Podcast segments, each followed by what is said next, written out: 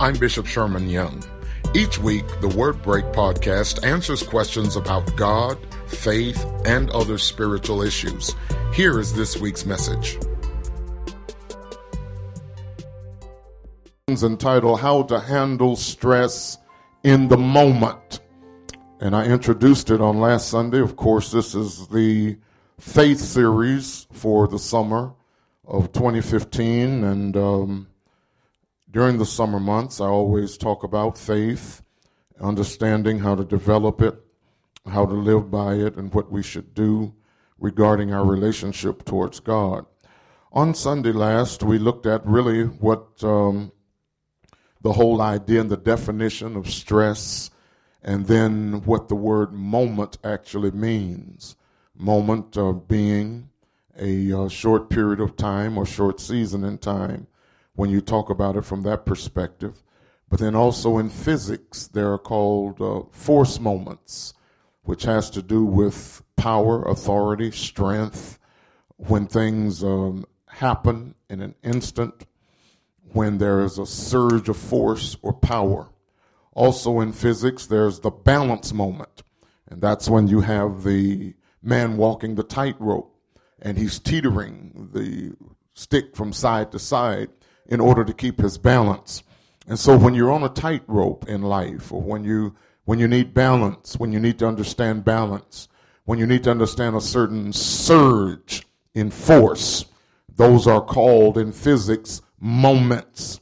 So when I use the subject, how to handle stress in the moment, I'm not just talking about moment in terms of time, but also in terms of force and balance. In order to do that, on today, I need to read from the book of Daniel. And I want to um, invite your attention to Daniel chapter 3.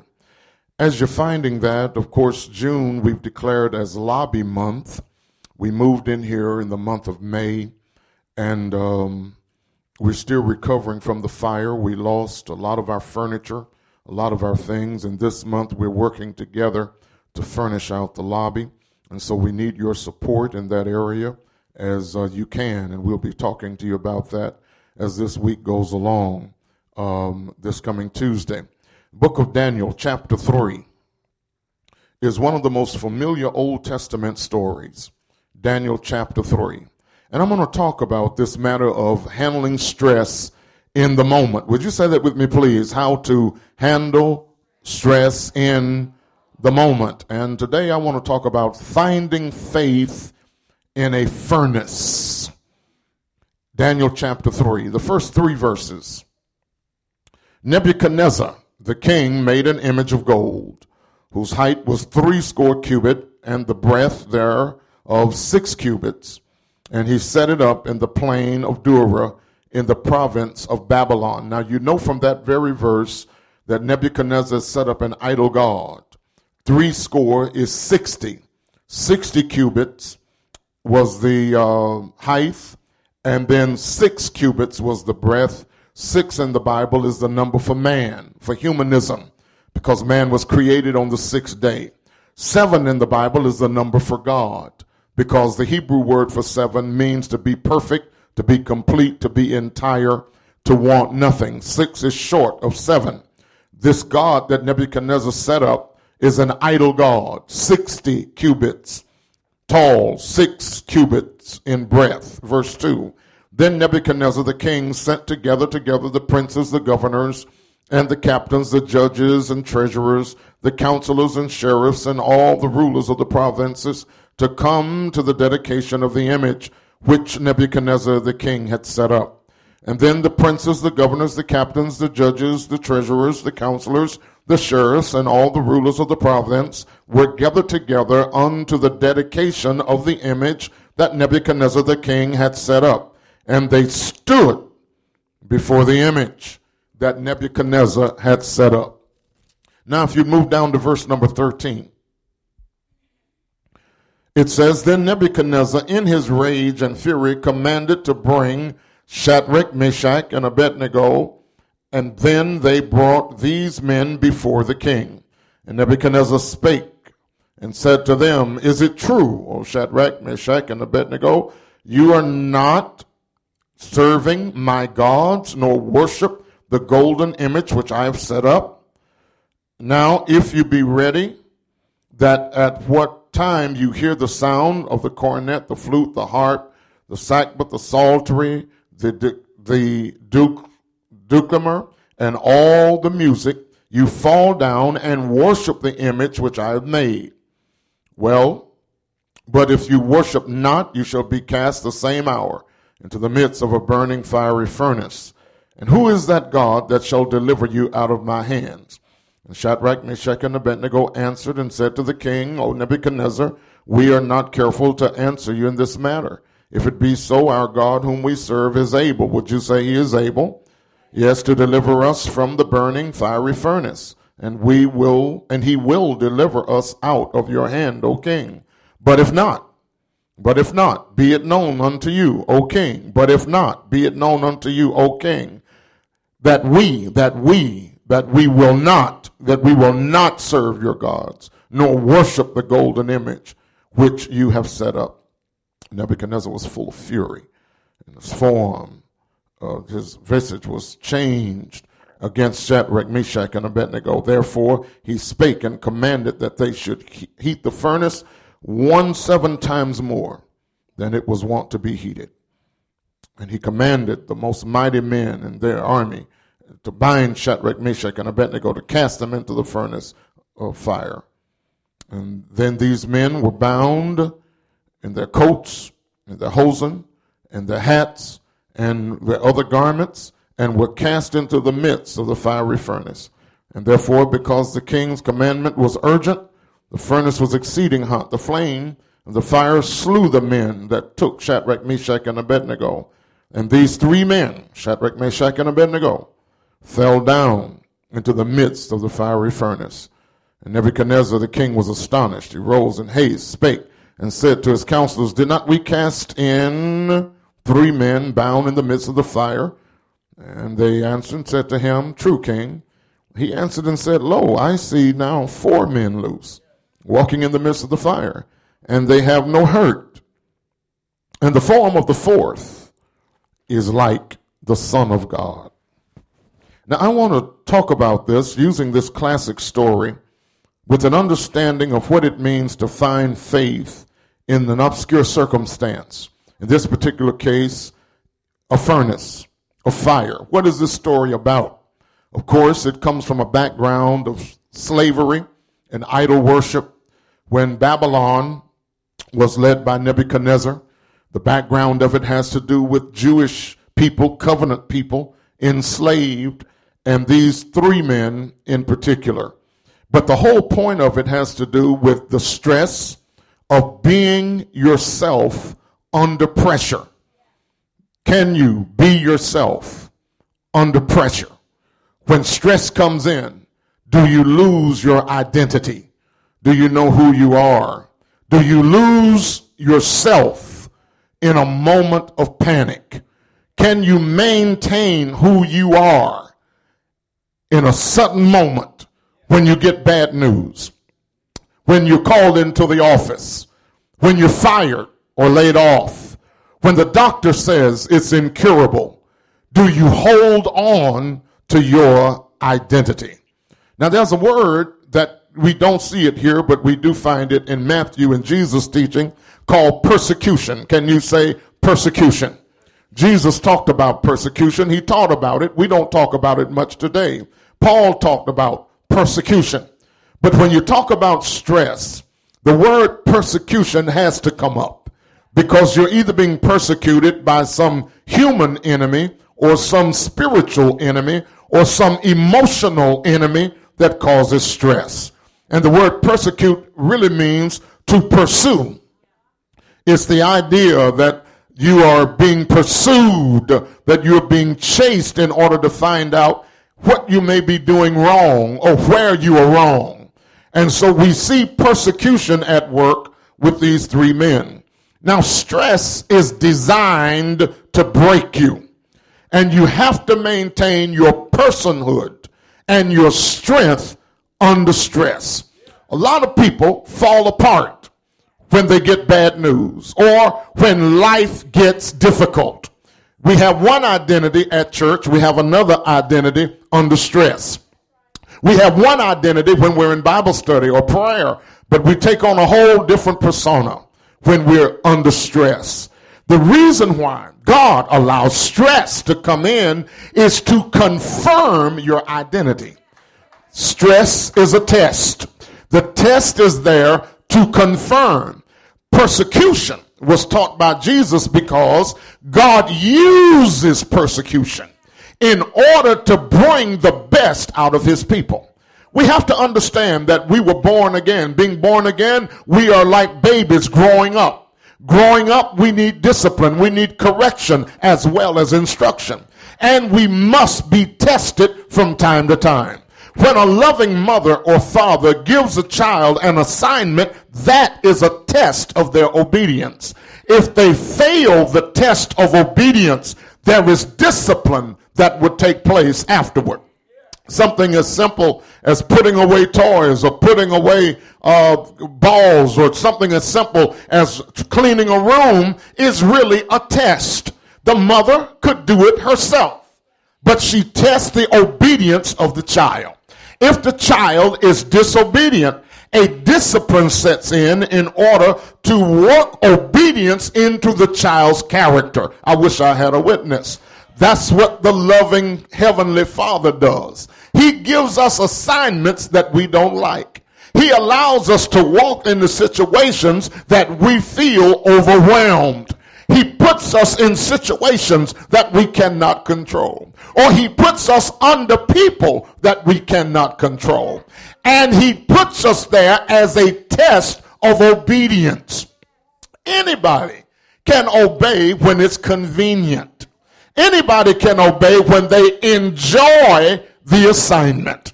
Anybody can obey when they like what they have to do. But when you find yourself in a position where you don't like it, it is uncomfortable. You don't feel that you're being treated fair. You don't understand why other people got it more easily than you did. You don't understand why your health is failing. You don't understand why your job is closing down. You don't understand what you've done to deserve it. That degree of stress is a training process. These men did nothing to be thrown in a furnace of fire, but they were thrown in and God didn't keep them out. They were thrown in and God didn't prevent it. Have you ever felt like God could have prevented whatever's happened in your life? Have you ever felt like whatever's going on with you, if you had prayed a different prayer, or if you had done a different word, or if you had heard a different preacher, or gone to a different church, maybe this wouldn't have happened to me. But the truth is that as a child of God, you're under construction. So I want to talk to you first of all about the reality of persecution. Can you say that with me? The reality of persecution. Faith is for your problems. Your problems are for your faith. Let me try it again. Faith is for your problems. Why do I have faith? So that I can handle my problems. Why do I have problems? So that I can build my faith. Problems help my faith, and faith conquers my problems.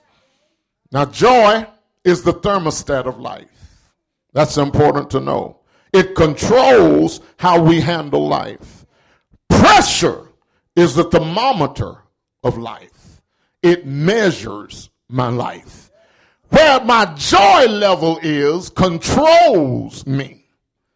The joy of the Lord is my strength. Where my joy level is determines how I will respond. Where my joy level is determines how I will react. And the only thing the devil really wants to do is to steal my joy. Because joy and strength are synonymous in a believer's life. How much strength do you have? Show me how much joy you have.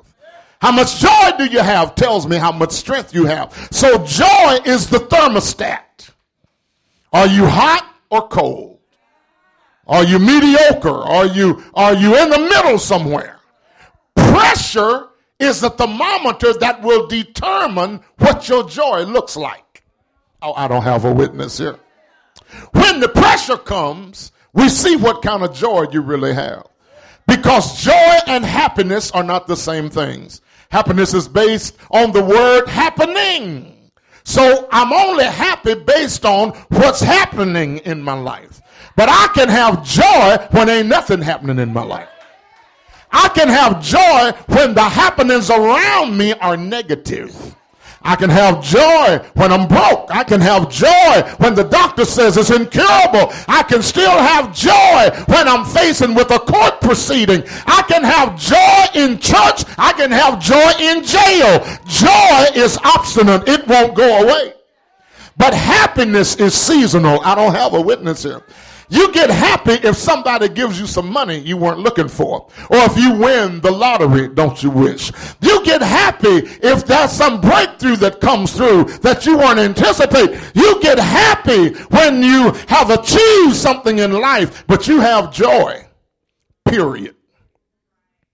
If you know what joy really is. Pressure is the thermometer that lets you know what your joy level is because your joy level is your strength level. I'll get a witness in a minute. Now, I need to say this to you. Whenever there is pressure in your life, it is challenging your identity. Now, whoever you are under stress is who you really are. Not who you are when the bills are paid. Not who you are when, when everything is going your way, but when you're running against a headwind, when you're moving against all obstacles, and everything in your life seems like it's trying to stiff arm you and keep you back. That's when we know who you really are. Because here's what the enemy wants to do steal your identity. I don't know if anybody here has ever been the victim of identity theft, but I understand it's a terrible thing. It takes a lot of time and resources, energy and money to get your identity back. The devil is a thief of identity. You're in the book of Daniel. Go back to chapter 1. I want to show you something. Because when these men were captured from Israel, they were men of God men of covenant. Can you say men of covenant? Yeah, they were men of covenant. Daniel 1. They were men of covenant. They were brought into idolatry in Babylon. It didn't recognize God, didn't recognize Jehovah, didn't recognize the books of the Bible, the law books, didn't recognize Moses. These people in Babylon were idol worshippers. These four men are the brightest of the bunch that they captured. But look at the first thing that they did. Now, this is in the book of Daniel. Verse number six. When Nebuchadnezzar now recognized that these guys were child prodigies, these guys were amazing with anything, they were brilliant.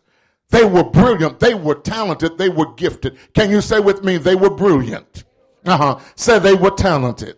Yes. Say they were gifted. Look at your neighbor. Say, neighbor, you're brilliant.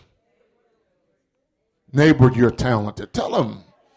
Don't look at them like you're lying to them. They won't. Be, tell them, tell them, neighbor, you're gifted.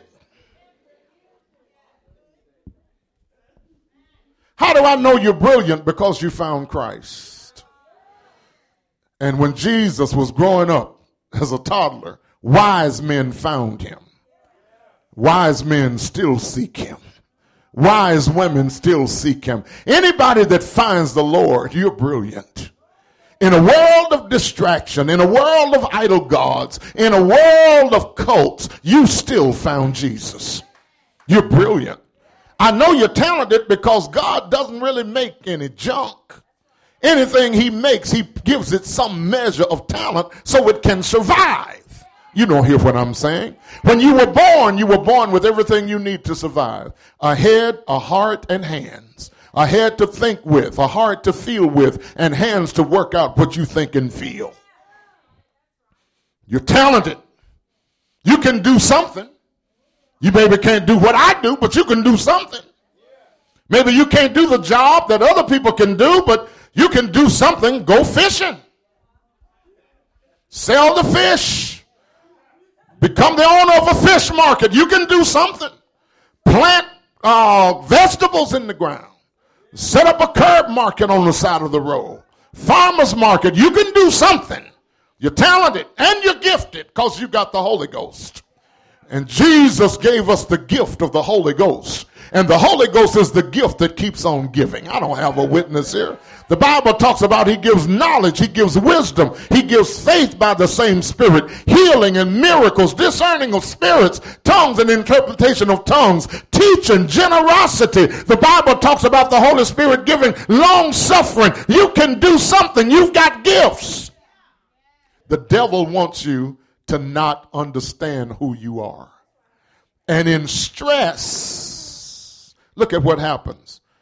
Verse 6 Now among these were of the children of Judah Daniel, Hananiah, Mishael, and Azariah, unto whom the prince of the eunuchs gave names. Unto Daniel he gave the name Belteshazzar, to Hananiah the name Shadrach, to Mishael the name Meshach, and to Azariah the name Abednego. Why was that important? Look at their original names. Their original names were about God. In the Old Testament, every name that ends in EL, that's a name for God. El, El Shaddai. Any name that ends in Yah is a name for God. Yahweh. These boys were named after their God. Daniel. I don't have a witness here. Hananiah. Mishael, Azariah. That's why you see the prophets' names in the Old Testament Isaiah, Jeremiah, Joel. They're named after their God. But the first thing the devil wants to do is to steal your identity. The name Daniel means God is judge. The name Hananiah means the grace of God. The name Mishael means that God is strong. And the name Azariah means God is my help. But he changed their names. And when he changed their name to Daniel, from Daniel to Belteshazzar, Belteshazzar means the keeper of the hidden treasure of the god Bel. Shadrach was given to Hananiah that name means the inspiration of the sun that they worshiped under the um, time of the Chaldeans. The name Mishael was changed to Meshach, which is taken from the name of the goddess Shak that they worshiped under the goddess Venus. Azariah was changed to Abednego, and that means the servant of the shining fire. He changed their names to reflect their gods because names are important. What you name a baby is important. There's something behind the name. And in covenant relationship, Jesus changed our name. You know, I was growing up in Beulah years ago. They used to sing this old song. I told Jesus it would be all right if he changed my name. And then when they used to chant and moan when deacons would be praying, they had this one moan that said, I didn't do no writing, but my name been changed. I don't have a witness here. Listen, the angels in heaven signed my name. I have a covenant relationship. God is my father, and I am his son. But only in stress am I challenged to deny that. Why do people persecute? What's the reason? Now, we looked at the reality. What's the reason for persecution? Well, first of all, it's the lifestyle that we show. Can you say that with me? The lifestyle that we show. Why does Nebuchadnezzar want these boys to bow down and worship his God? Why does he want them to switch gods? Because of the lifestyle that they show. They said to Nebuchadnezzar, listen, you say what you want, but we do not serve your gods nor will we worship the gold image which you have set up. I wonder today if there's still that much conviction in the body of Christ that people will boldly say to people, No, I don't serve that God. No, I'm not interested in what you're talking about. When you're approached by a Jehovah's Witness at QT, I wonder do you just take what they give you? Or do you look at them and tell you, I don't serve your gods? I'm not interested in what you're saying. Because we've come into such a time of compromise. Now, I know I won't get any help here, but I'm going to walk this out anyway. Because the church has become too wimpy. We've become conformists. We don't stand for anything, therefore, we fall for everything. We don't make our convictions clear like we should. We should let people know right is still right and wrong is still wrong. And it doesn't become part right just because you want to do it and just because you think I shouldn't judge it. I am judging. I have to judge. We live in a time when people say, well, nobody can judge anybody. You must make judgments. How can you live in this world without making decisions? And when it comes to faith, you have to be like these men and say, we will not bow, even though you change my name. You see, the thing about it is, I don't know why preachers have always preached these men as Shadrach, Meshach, and Abednego when that wasn't their real names. You know, nobody calls Daniel Belteshazzar, but his name was changed from Daniel to Belteshazzar, but these men had their own names. How would you like to be preached on and they call you out of your name? Hananiah, Mishael, Azariah. Those are their names. Never call these men Shadrach, Meshach, and Abednego. Because the devil gave them those names. And then the devil wanted them to sign up to his faith. Let me tell you, why, why are we persecuted? Why do we go through trials and stress? Well, it's the lifestyle you show. Remember what Jesus said. You are the salt of the earth and the what? Let me try it again. He said, You are the salt of the earth and the. We always talk about salt being a preservative and salt and light being that which illumines darkness. But you know, salt stings. Put salt in a cut and see what happens. When you put salt in a cut, it what? Salt stings. Your presence is a stinging presence.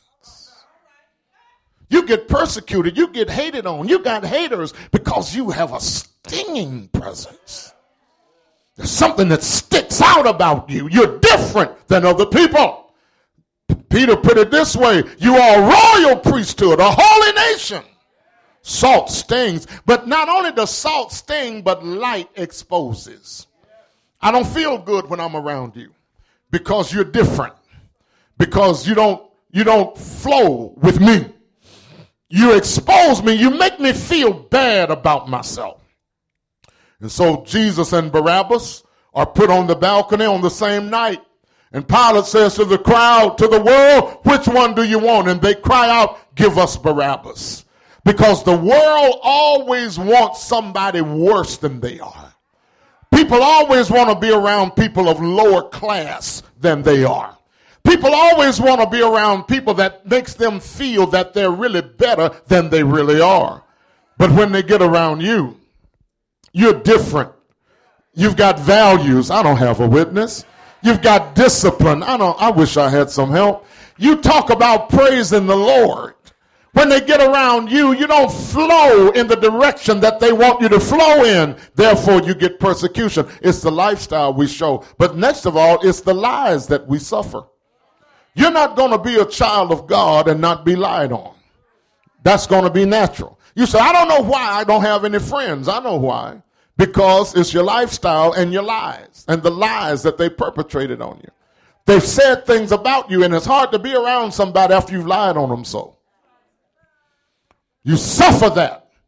People lie on you just because you're there. They don't like the way you walk. I don't have a witness here. They don't, they don't like the way you talk. They don't like the perfume you wear. They, they don't like the way you do your job. They don't like the fact that you're on time. They don't like the fact that you don't complain like they complain. And so there are lies that you suffer. But then not only the lifestyle we show, the lies that we suffer, but the Lord that we serve. Jesus said a part of your salvation, salvation package is persecution. It goes with salvation. I don't have a witness. Faith goes with salvation. Prayer goes with salvation. Praise goes with salvation. Persecution goes with salvation. Everybody's not supposed to love you, like you, appreciate you.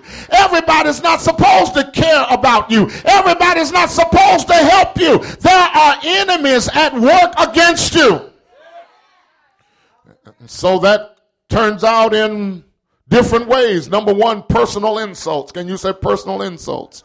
Here's what Jesus said in Matthew 5. He said, Men will despitefully use you. He said, They will say all manner of evil against you falsely for my sake. But not only personal insult, but physical intimidation. You know, some people try to face you down. Some people try to put a line in the sand. Some people come against you physically because they don't like your faith. But then there's also social injustice. They won't let you in the club. They won't let you around the clique. They won't let you see the text messages that they've been sending around. I don't have a witness. That's all a part of persecution. These men were picked out to be picked on. These men were isolated when the king built the statue and said, At the sound of the music, everybody bowed. It was reported to the king. These fellows won't bow. Shadrach, Meshach, and Abednego was what they called them. Said they won't bow. He said, You bring them here. he looked at them and said, I've been good to you. I know you're slaves, but I've treated you well. This is a part of our custom. This is a part of our system. When in Rome, do like the Romans. Is that what they tell you on the job? Is that what they tell you around the community? Is that what they tell you when you go to the family reunion? Do like us. Be like us. We've been nice to you. Be like us. But look at the result of persecution. Now, here's what he did. He said, I'm going to throw you in a fiery furnace. And he got so mad, he told them, heat it seven times hotter than it's ever been heated before. The fire was so hot, it burned the men that threw Shadrach, Meshach, and Abednego, or Hananiah, Azariah, and Mishael, it, it burned them to death when they opened the door. Talk about cremation and where it started. This is not like the boy up in Bremen that was supposed to have cremated those bodies and had over 300 laying around the house. This is real cremation. The fire never touched the soldiers. The heat from the fire killed the soldiers. Oh, I don't have a witness. As they were throwing them in. And while they were in there, they survived. Here's what the Bible said the hair on their head didn't even singe. Oh, I wish I had a Bible reader. And not only that, but they were seen walking around in the furnace. Oh, when your enemies get after you, they turn the heat up. They try one thing. If that don't work, they try something else. If that don't work, they'll try something else. And if that don't work, they'll try something else. When people get against you, you can do no right. You're wasting your breath arguing with people that don't love you. Oh, I don't have any help here. You're wasting your time trying to make people love you by buying gifts for them and by doing things uh, that you wouldn't ordinarily do, but you know that's the issue between us. The truth of the matter is, when people get against you, the only thing they want is your destruction. And even if they quiet down for a while, they'll be back. I don't have a witness around here. I wish I was preaching to some people that understood what I'm trying to say. And that is that whenever there is a determination to destroy you, they turn the heat up against you. The fire was heated seven times hotter than it's ever been heated before. It burned the soldiers that threw them in. But you know, you know, you know why this is good? the results of my persecution, it brings us closer to God. You know why I said that? Because God is a fire God. I don't have any help. I don't have. I said God is a fire God. Here's what the Bible says: Our God is a consuming fire. And when John was talking about Jesus, he said, I indeed baptize you with water. But one is coming after me that will baptize you in the Holy Ghost and with fire. And then the Bible said on the day of Pentecost, Acts chapter 2, when they were all assembled together in one room, there appeared unto them cloven tongues of fire that sat upon each of them. I said, God is a fire God. Why is that good? Because listen, not only does it bring not only does it bring you to God in the fiery furnace, it brings the best result out of you. What happens when you put gold in fire? It gets better. What happens when you put silver in fire? It gets better. I don't have a witness. Here's what Job said when he was having his stress. Job said, I look for God, but I can't find him. If I find him, I would sue him. I've got papers to serve on him, but I can't serve the summons. But Job said, But he knows the way that I take. And when he is through with me, I shall come forth as pure gold I'm here to tell you if you're in the fire, God is just burning the trash off you. If you're in the fire, that stress is just getting the dirt off you. In the fire, that stress is getting all the waste material off of you. In the fire, that stress is getting all of the needless junk out of your life. God is making you a better person. But he can't make you better just by somebody laying hands on you. He can't make you better by pouring olive oil all over your head. He can't make you better by you just running around the church. You got to have some strife. You got to have a little stress. You got to have a little tension. You got to get in the fiery furnace. Check this out. You can deny who you are and say, No, I'm not Ananias. I'm not I'm not, I'm not Mishael. I'm not Azariah. I am Shadrach, Meshach. I am Abednego. And if they had said that, they would have burned in the furnace. But because they maintained their identity, because they maintained their integrity, because they were determined to be who God made them to be, and they were not afraid to be judged or executed, God kept them alive. Somebody in this room right now, you're walking around in a fire. You, it was all you could do to get in church. Your problems are so bad. You feel like you're in a furnace every day.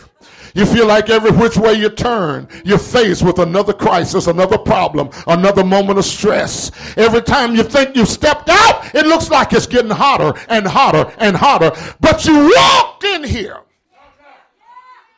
Wait, what? I didn't say you were wheeled in. I didn't say you were carried in. You walked in here.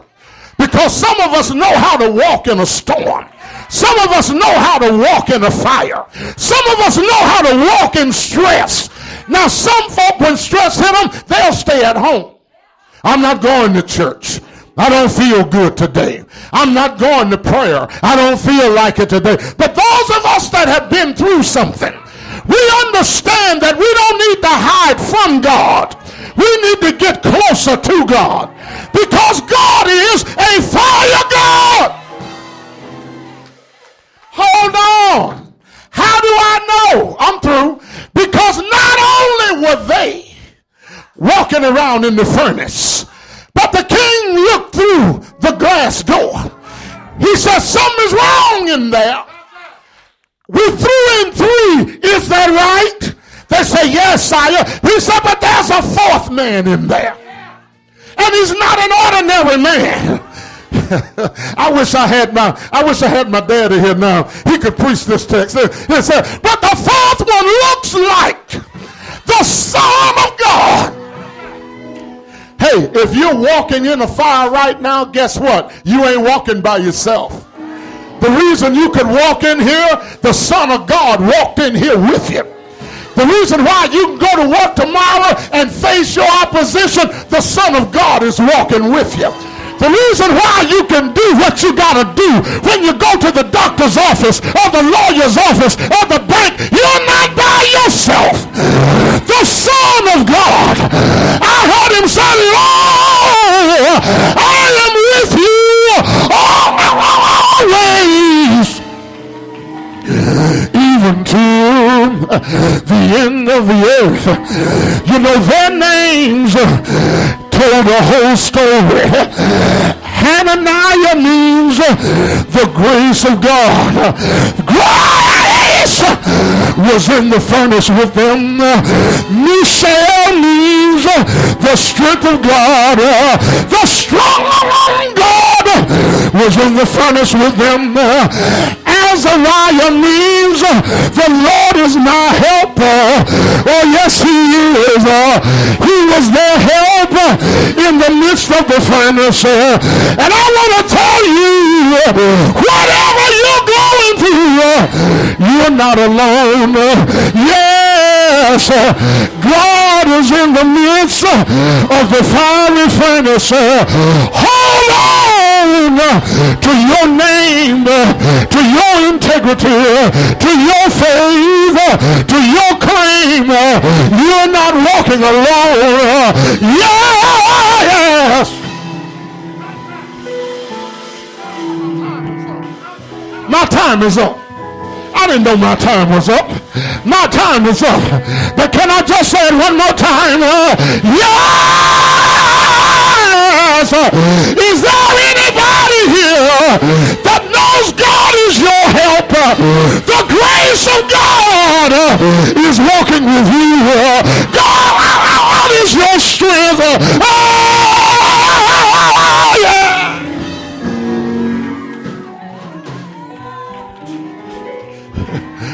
Why don't you shake somebody's hand and tell them, neighbor, oh neighbor, I don't know what you're going through, but here's what I do know.